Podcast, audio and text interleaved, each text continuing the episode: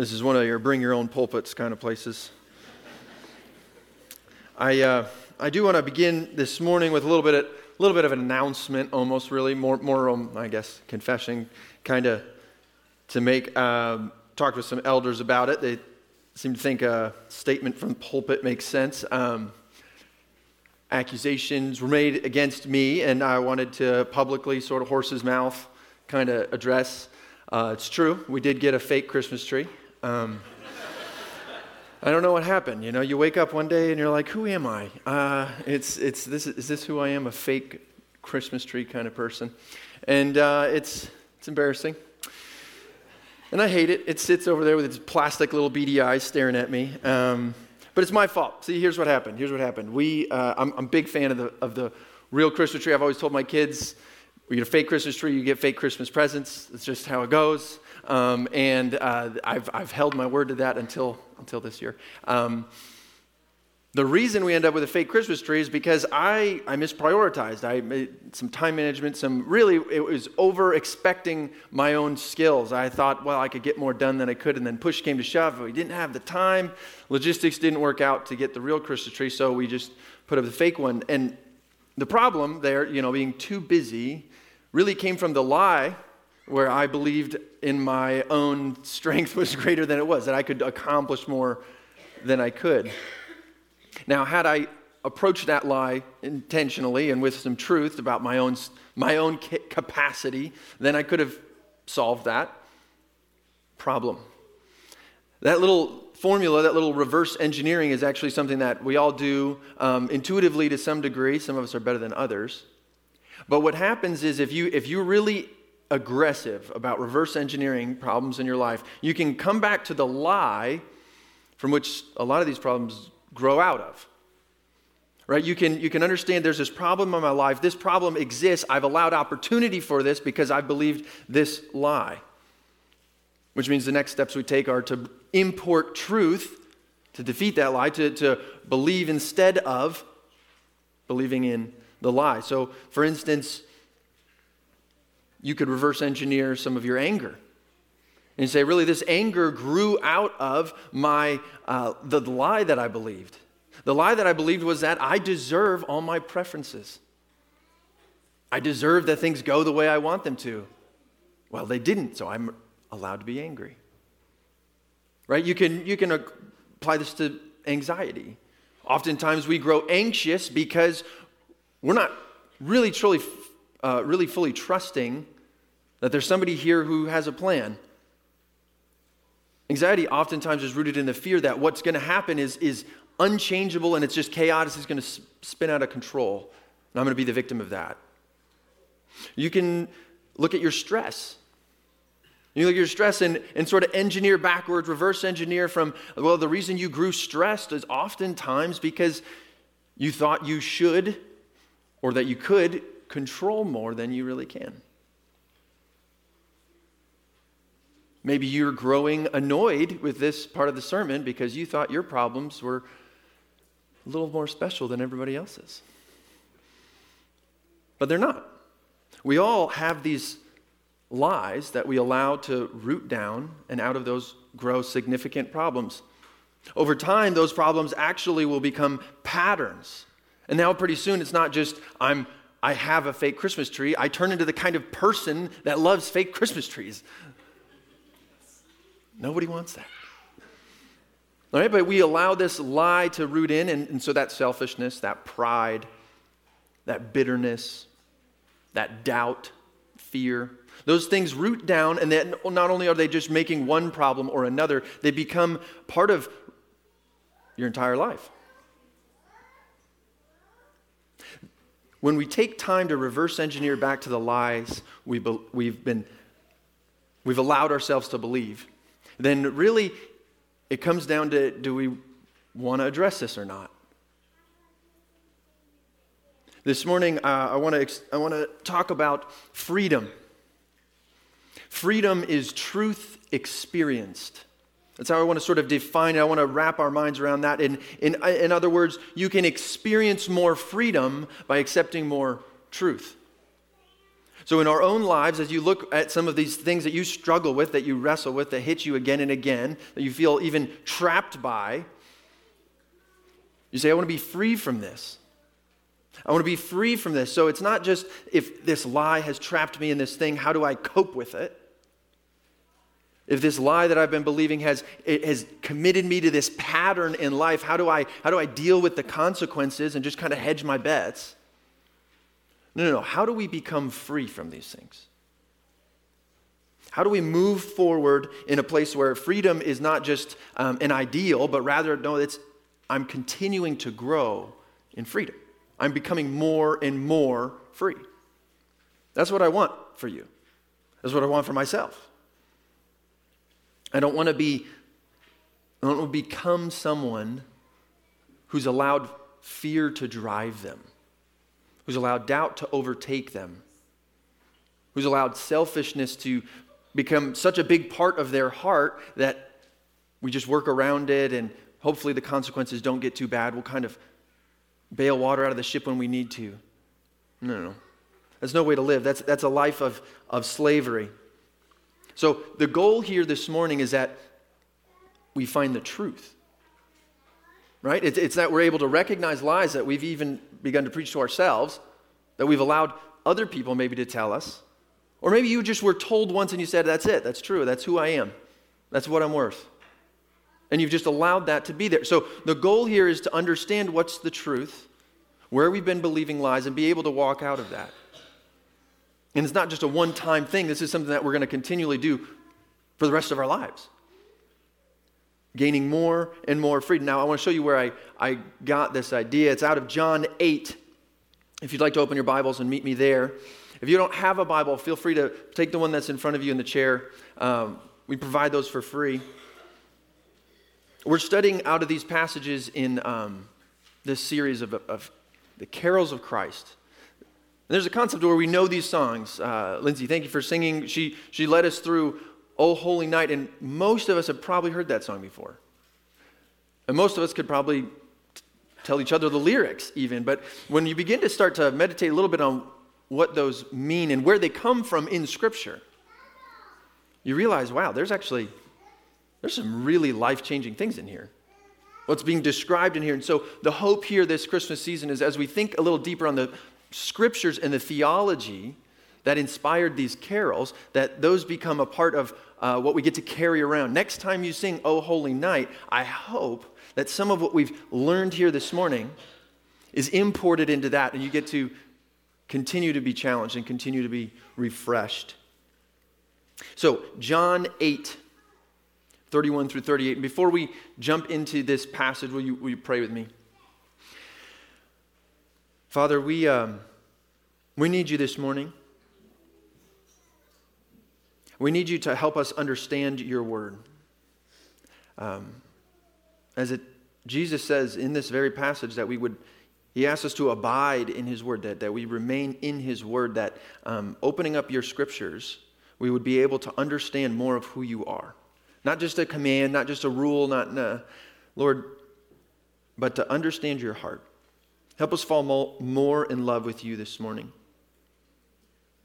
For those of us in this room that are just questioning, just curious, maybe even doubting, Lord, I'm going to ask that you, uh, you provide encouragement. Lord, for those of us who are argumentative and defensive about our sin and our, or, or our progress, that you would, you would help us to be humble. Lord, for the hopeless, that you would provide that beacon of light. And for the weary, Lord, that you provide strength. Illuminate this text to us, Father, and um, we ask all this in Christ's name, in the power of the Spirit. Amen. John 8, starting at verse 31. To the Jews who had believed him, Jesus said, If you abide in my word, you truly are my disciples, and you will know the truth, and the truth will set you free. They answered him, We are Abraham's descendants and have never been slaves of anyone. How can you say that we shall be set free? And Jesus replied, Very truly, I tell you, everyone who sins is a slave to sin. Now, a slave has no permanent place in the family, but a son belongs to it forever. So if the Son sets you free, you will be free indeed. I know that you're Abraham's descendants, yet you are looking for a way to kill me because you have no room for my word. I'm telling you what I have seen in the Father's presence, and you are doing what you have heard from your Father. We're jumping into the middle of a conversation with this passage. Really, there's more of that. Jesus is speaking, there's a crowd, and he's sort of like getting this blowback. There's people arguing, yeah, well, what about this? Oh, yeah, well, what about that? And, and he's shooting questions back. And so we're, we're, we're just taking a little snippet of the middle of that. And just in the middle of this, he makes this claim, right? Verse 31 and 32. He says, If you abide in my word, you truly are my disciples, and you will know the truth, and the truth will set you free.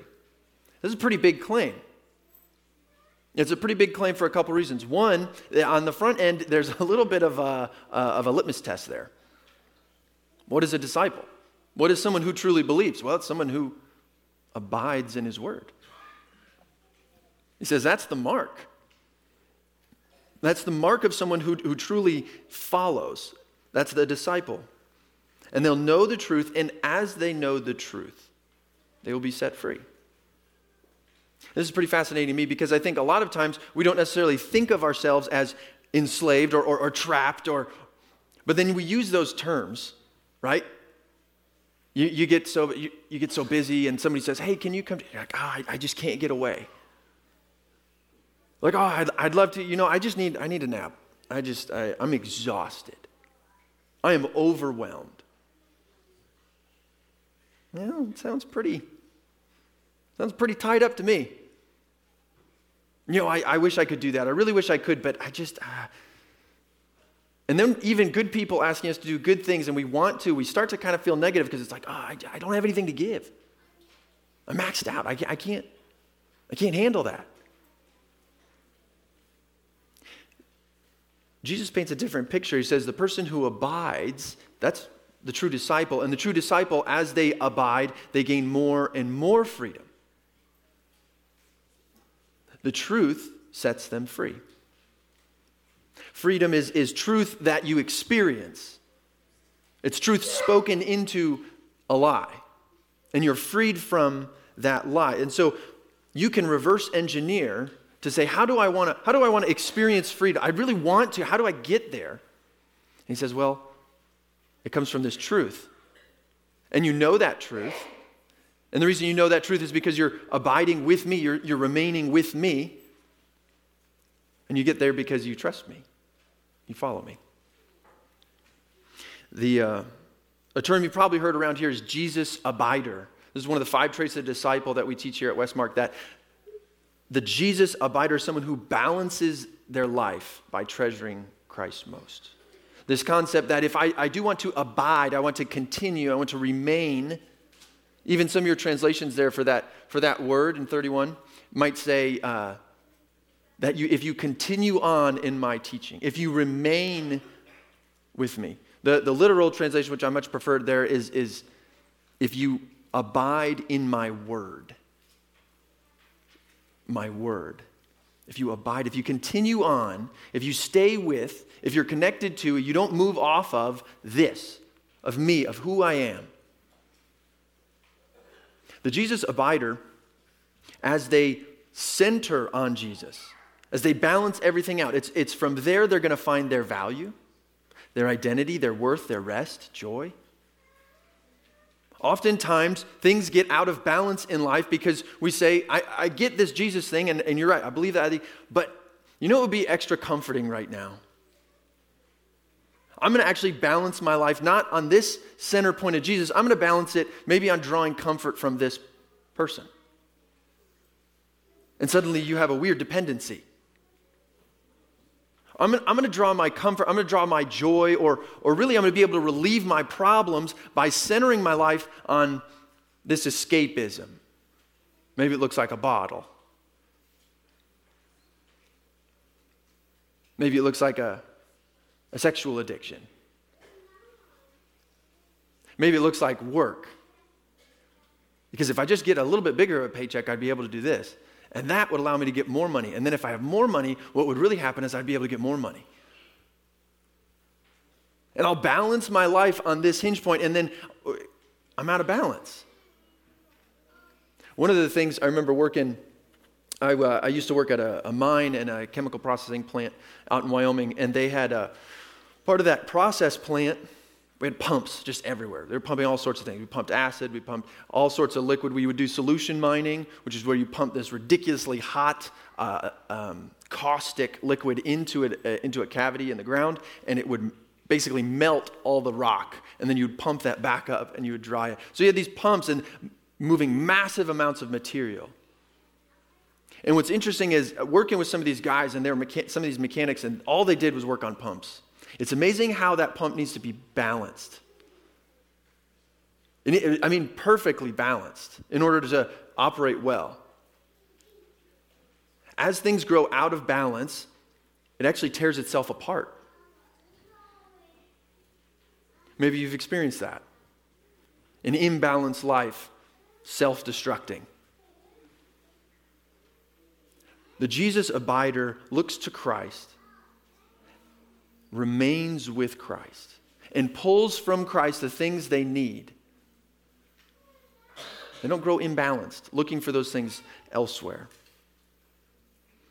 Jesus says, if you're my follower, that's what your life looks like. Not just like a pick me up, right? Not just the once a week thing, not just a concept of, well, I like this church better because their music makes me feel a certain way. Well, I like, I like that the most because it just, it's nice. It's what I'm used to.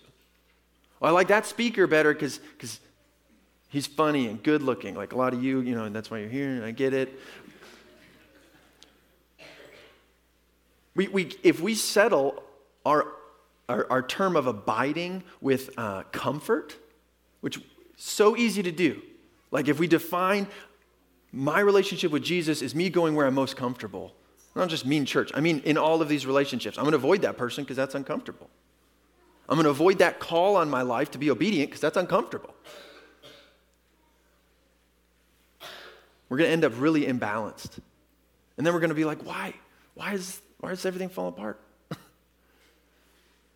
the Jesus abider.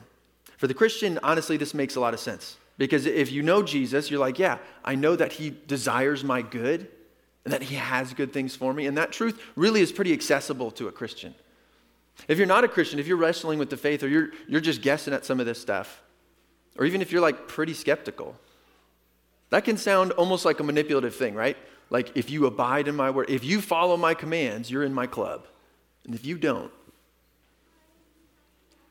but really, what he talks about, his word, it's, there's a deep, rich meaning in that. That he's not just saying, look, I wrote these rule books that you need to follow. He says, I'm inviting you into a life with me. And if you remain walking with me, continuing with me, you're going to experience not just freedom, but increasing freedom. Step by step by step. Deeper, richer, there's a, there's a story, this old story about a guy who gets stuck in a ditch. He's walking along a pretty narrow road and he, and he slips off and he's stuck in this really sheer ditch. He's trying to call it's muddy, he can't get out. And, and, and a priest walks by and he's like, Help me, help me, you know, and the priest throws a prayer in there. God help that guy out. Thanks. He's waiting, waiting, help me, help me. Another, another, another person walks by. It's a, it's a self help guru. Guy signs a, uh, his book, throws it down to him, you know. Help me, help me. Another person walks by. It's, it's a blogger who's like, I'm going to tag you in this Facebook post. It's going to be really inspirational for you, and that's what you need. Eventually, he sees his friend coming from the ditch. Help me, help me. And his friend jumps down into the ditch with him. He's like, What are you doing? and he's like, I need help. He's like, Yeah, I've, but I can lead you out of here. The real help you need is not just someone to do something for you, you need someone to lead you out of this mess. The Christian Christmas message is not just there's a baby. The Christmas Christian message is that God Himself has stepped down into our mess to lead us out. And He says, Abide, follow, stay with me. We like one, one step things. You press the button and it's done. Amazon instant order that, but God is walking you through steps, through transitions, through more and more freedom. He says, You got to stay with me. You have to abide with me. And that's kind of honestly where it starts to hurt. The idea of freedom sounds nice. It sounds like this really great, yeah, freedom. As Ricardo said, freedom, right? Yeah. But what if the freedom you need, the healing you need, God has to set the bone first? Hmm? You say, I want to draw closer to God. That's probably going to require Him taking some things away that are in between you and Him. I want more hope. I wonder if that's going to be God removing the things that you're placing hope in. I wish I had more joy. What if God makes it impossible to put joy into other things? To try to find your joy in these places that have been dry wells. I want to be healthier. I want to be, I want to feel more vibrant with this more abundant life. There's this person in my life and I want to be like them and they're just so close to God. They're just, they get, I want that life. What if that means he needs to come in and prune off big dead sections? Freedom is good, but it doesn't mean the path is easy. And so I stand up here and I say things like, hey, if you, you have this problem and if you, if you isolate down to the lie you're believing, you should be able to find a path forward. And that's true. And honestly, it's simple, but it doesn't mean it's easy. It doesn't mean the answer is complex. It's very simple to say, let's climb Mount Everest. The execution, eh. sometimes simple answers are very hard to live out. And to abide is where he brings you into these things and he says, Treasure me most, and watch what happens. Treasure him most, and you'll experience greater freedom. Uh, in, our, in our passage there, he sort of gets this, this argument back, right?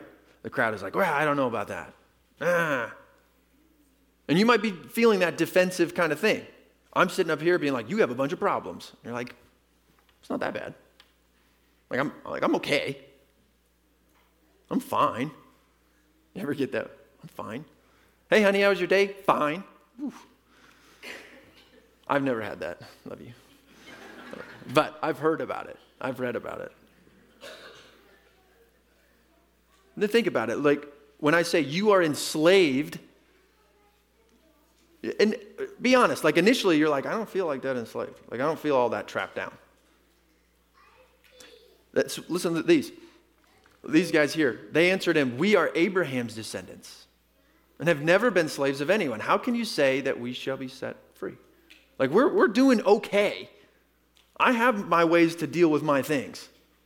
I have this and it helps me feel less guilty. I have this and it's kind of, I'm seeing some improvement in my life because of that. I'm taking these 12 steps. I'm doing this thing.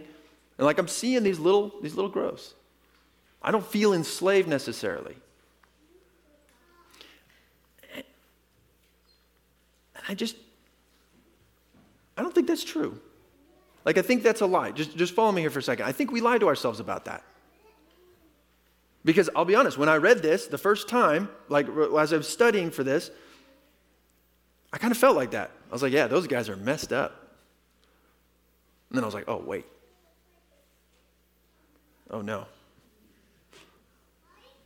See, he says the, the truth sets you the truth doesn't set you free.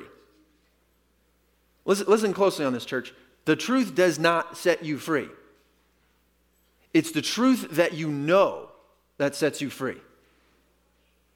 These guys have been living near the truth. They had their life set up. We're descendants of Abraham. We have this history. We have, they're around people who know the truth. They, they have touched the truth. But that's not what he says. He says, the truth that you know will set you free. And a lot of us live lives and we get defensive about it where we just bump up against the truth. And we're like, yeah, no, I know it. Like I go to church. Yeah, no, like I was confirmed, like I was baptized, like I give occasionally, like I, not too much, you know, but, uh, you know, I'm, I, he says that's not enough. That's not what I'm talking about. To just say you have some background of something is not saying I've accepted, I'm following this truth. I'm, I know who Jesus is, like he's a part of my life. Those are different animals. In America, we've done a great job of marketing certain things. Like most people, after interacting with the church for like five minutes, can quote John 3:16. Right? But how many people are like moved by John 3:16? Are moved by John 3:17? That when he showed up, he wasn't coming here to condemn me, but actually, he desires to know me and rescue me. What's the response to that? I want to know him. I want to abide with him. Some of us have lived that defensive line, but I just don't I don't think it's true. I think I think if you're honest with yourself, you're not like, "No, I'm winning, like I'm doing great." I think what you've done is you've figured out how to cope with your losses. And those are different. To say, "No, my life is figured out, like I've got this, I'm doing fine." is different than saying, I do have regrets. I have made mistakes. That relationship did fall apart. I do look back and wish I would have done things significantly different. And I have this, this brokenness and these things that I carry, but, but I figured out how to live with them. You get the difference here? Winning and coping are different. Being whole and coping with brokenness are different. And what we're invited into is to say, hey, Jesus is like, I can help you here. Like instead of coping with that, instead of just working around it, instead of sidestepping it, the truth can be yours and it can set you free. And you're like, yeah, I want to be free. Freedom is experiencing truth. Well, I can experience more freedom when I accept more truth. That's the invitation. I um I was pretty, pretty hurt by this one. Jesus replied, Very truly, I tell you, everyone who sins is a slave to sin. It's like you, just because you're coping a little better than other people, eh, doesn't mean a whole lot, right? The invitation for healing and growth and movement forward is for everybody. So, as a non Christian, you might be sitting there being like, I don't, I don't really know if I want to just give every problem over right now and expect a, a one, one, one swipe solution here. Hmm, that's okay. That's not, what he's, that's not what he's asking. He's asking you to abide. And that's why he says, when you know the truth, it will set you free. It's, it's a continual thing. For Christians, sometimes we, we throw it into neutral because we're like, all right, I got my fire insurance, like we're good. But the, the joy here is that he's going to continue to peel back layers. When you sit down, oftentimes with mature Christians, and, and you develop, I sit in a lot of meetings, and, I, and you hear different people's hearts.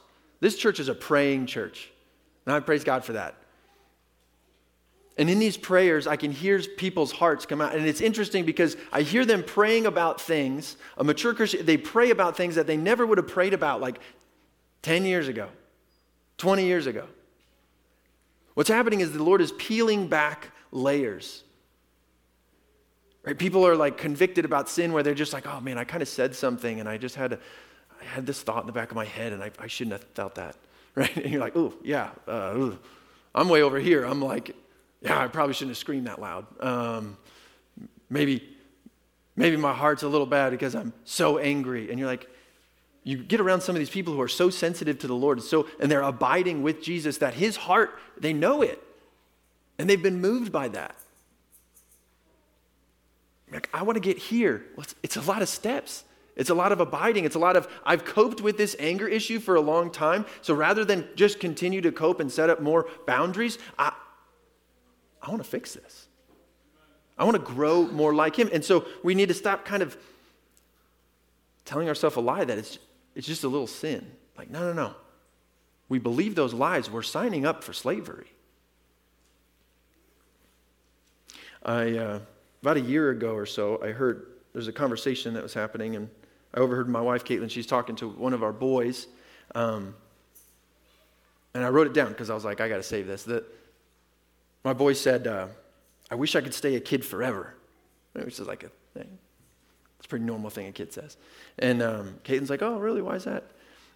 He said, because it's easier for kids to go to heaven. When adults grow up, they just think they can do everything themselves.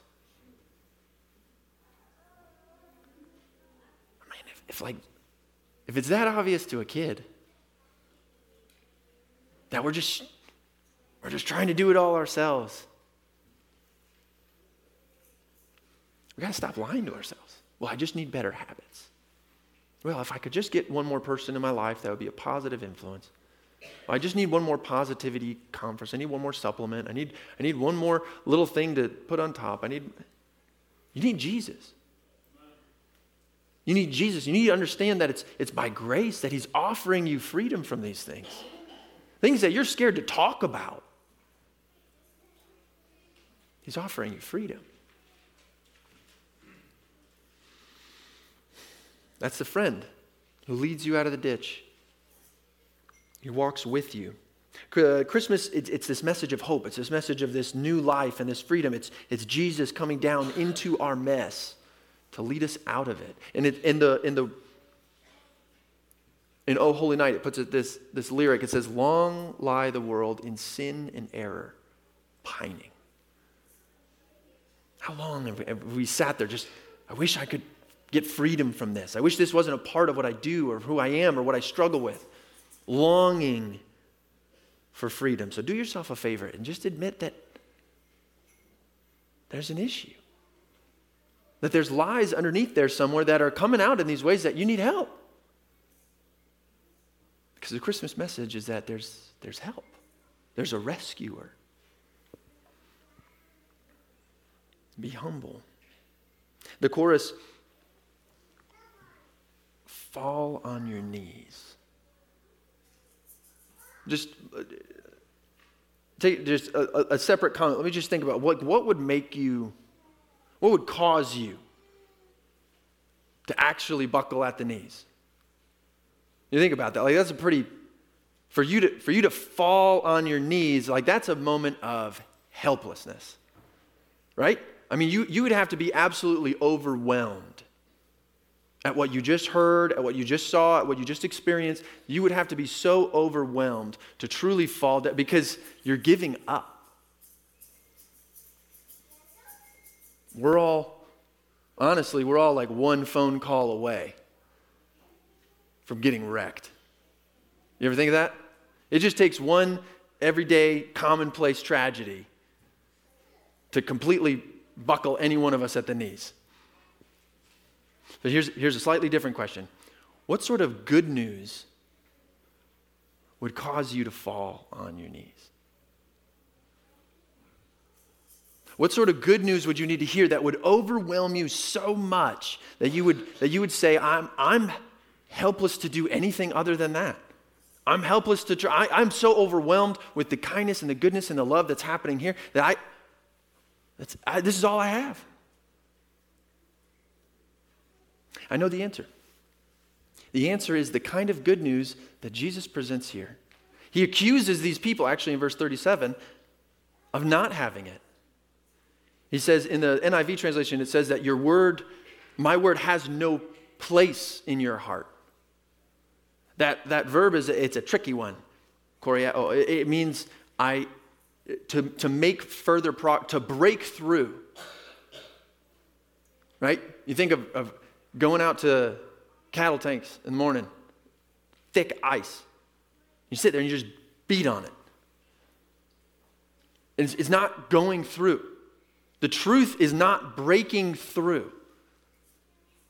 The, the, this, he's saying, I, am exp- explaining freedom to you, and it's just bouncing off. It's not, it's not cr- cracking. But when it does, when it breaks through, fall on your knees because there's nothing better. There's no greater thought, there's no greater love, there's no greater understanding than Him coming in and saying, The worst things that you've ever believed about yourself, I can rescue you from. The worst things that have ever been true about you, I can rescue you from.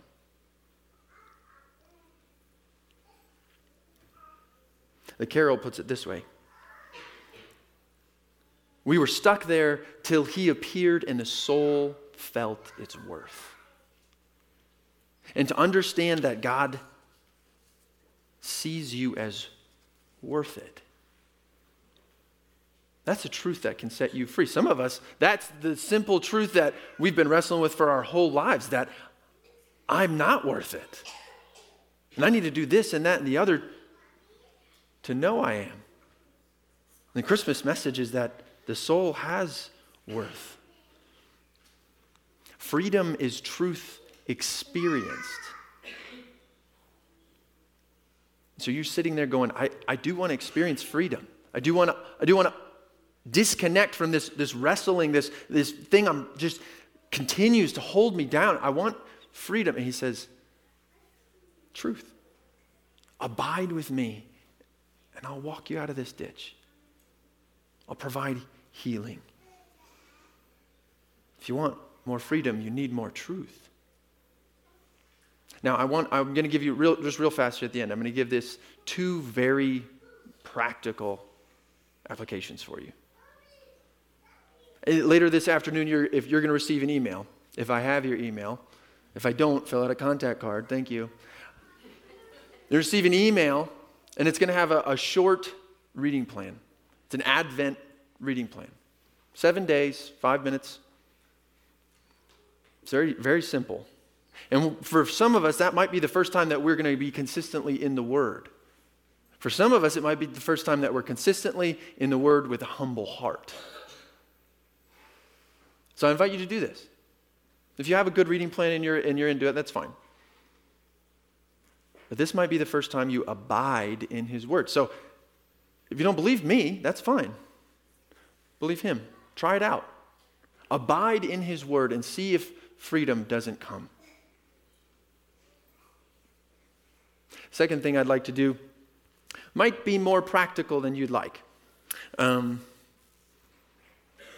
I'm going to invite you to pray with me on your knees. Now we're, we're going to kneel, and you might say, I'm not physically able to do that. That's fine. You might also say, My heart's not really there. I'm not humble to pray this way. It's okay. You know where to work. But we're going to kneel together and we're going to pray and ask God to help us experience more freedom.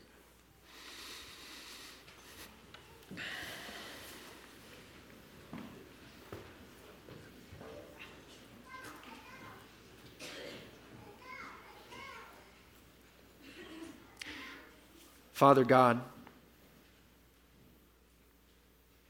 in your word this morning, we read that this, the slave has no place in the home, but the son endures there forever.